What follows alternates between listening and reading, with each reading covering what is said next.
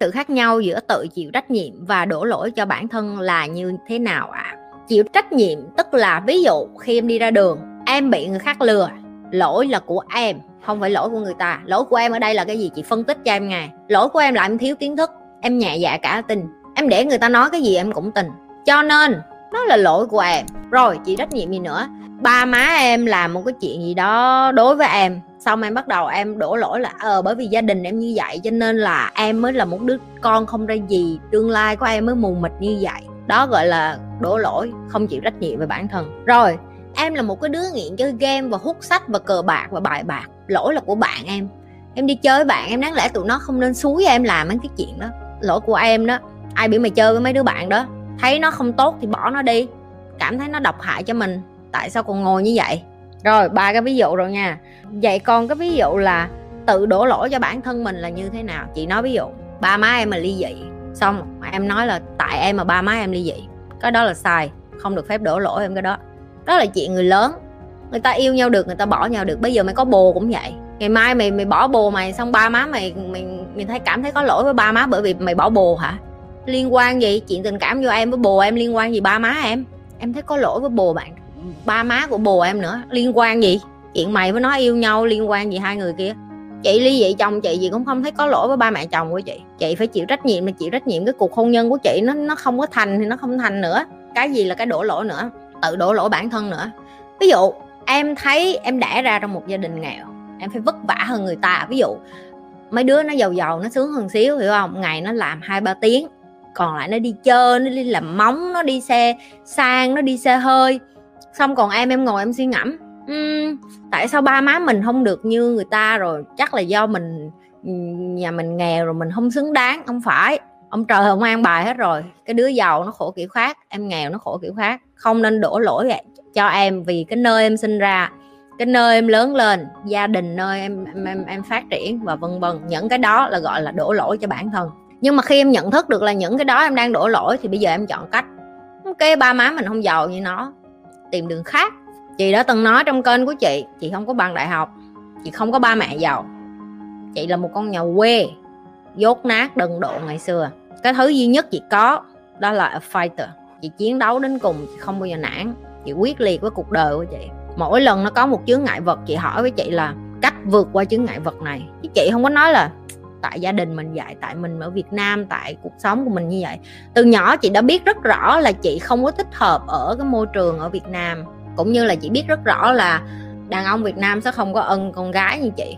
Không phải là cái gì sai với chị nhưng mà chị chị biết là chị mạnh và chị biết là chị rất là kiên cường hiểu không? Và, và chị rất là lì và chị hay hay đặt câu hỏi rất là nhiều. Đó là tại sao mình không có được làm điều đó như con trai? Và tại sao con trai được ăn đấm dỗ ngồi phía trên mà tại sao mình phải ngồi phía dưới? Làm chả giò tại sao? Thì những cái đó nó làm cho chị nhận thức được từ nhỏ là mình đã khác biệt. Em cũng phải nhận ra em khác biệt và tất cả những cái bạn đang coi kênh của chị bạn nào cũng khác biệt hết. Mấy đứa không ai giống ai hết. Mấy đứa hiểu chị chưa? Đừng ngồi đây và so sánh mình và, và bớt coi mấy cái người nổi tiếng đi. Ca sĩ diễn viên này nọ. Chị đã từng nói với em rồi chị làm cho một hãng lớn một hãng thời trang rất lớn chị biết để ra một cái tấm hình đó, nó cần một ekip từ cái thằng quay phim chụp hình cái con trang điểm, cái người stylist. Ok, thậm chí những cái bộ áo quần, mấy con người mẫu trước khi nó trát cái đống nó lên con nào cũng như con nấy rồi, có khi nó còn xấu hơn mày nữa. Em hiểu chưa? Nhưng mà mỗi đứa đẻ ra có một sứ mệnh sứ mệnh của tụi nó đẻ ra là làm búp bê, làm búp bê chuyên nghiệp. Mình đẻ ra mình không đẹp được như người ta thì mình làm gì? Là một cái con bình thường thôi, nhưng mà cái đầu đẹp đầu thiệt là đẹp vô, cái đầu thiệt là thông minh vô. Chị là một minh chứng sống nha em đó chưa có đập mũi sửa mặt đồ gì hết. Biết cái bữa có đập sữa không, nhưng mà bây giờ chị thấy nhan sắc của chị chắc chắn đi ra đường người ta còn không biết chị là con gái Việt Nam nữa. Nhưng mà chị rất tự tin. Mình nhẫn nhịn lời nói có tốt không?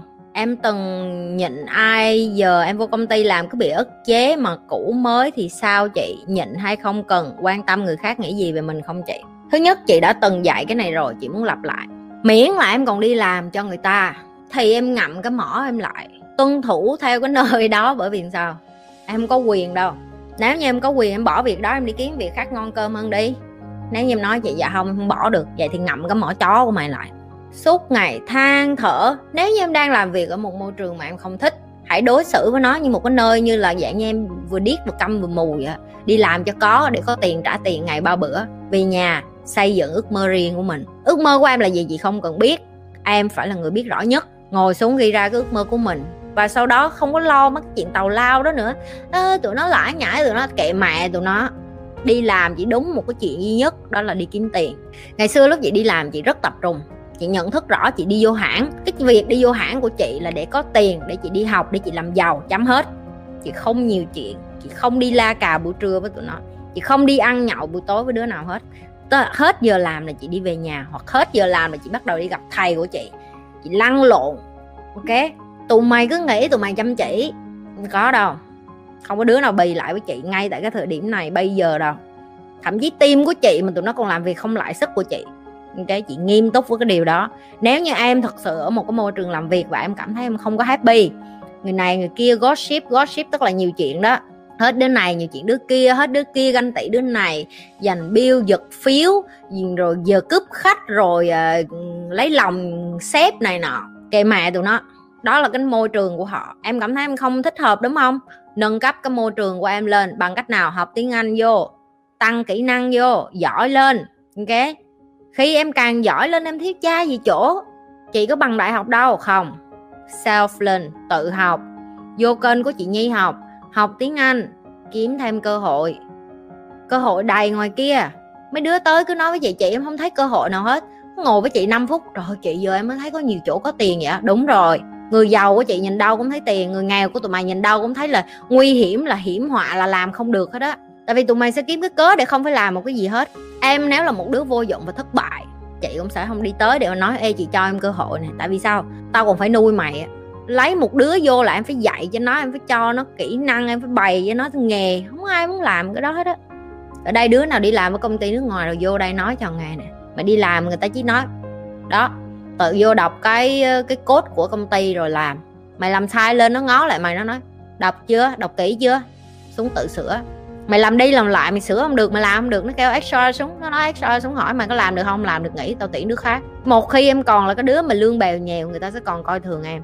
Như thường lệ, đừng có quên like, share và subscribe cái kênh của nhi. Đừng có quên tiếp tục lan tỏa những cái điều chị nhi đang dạy.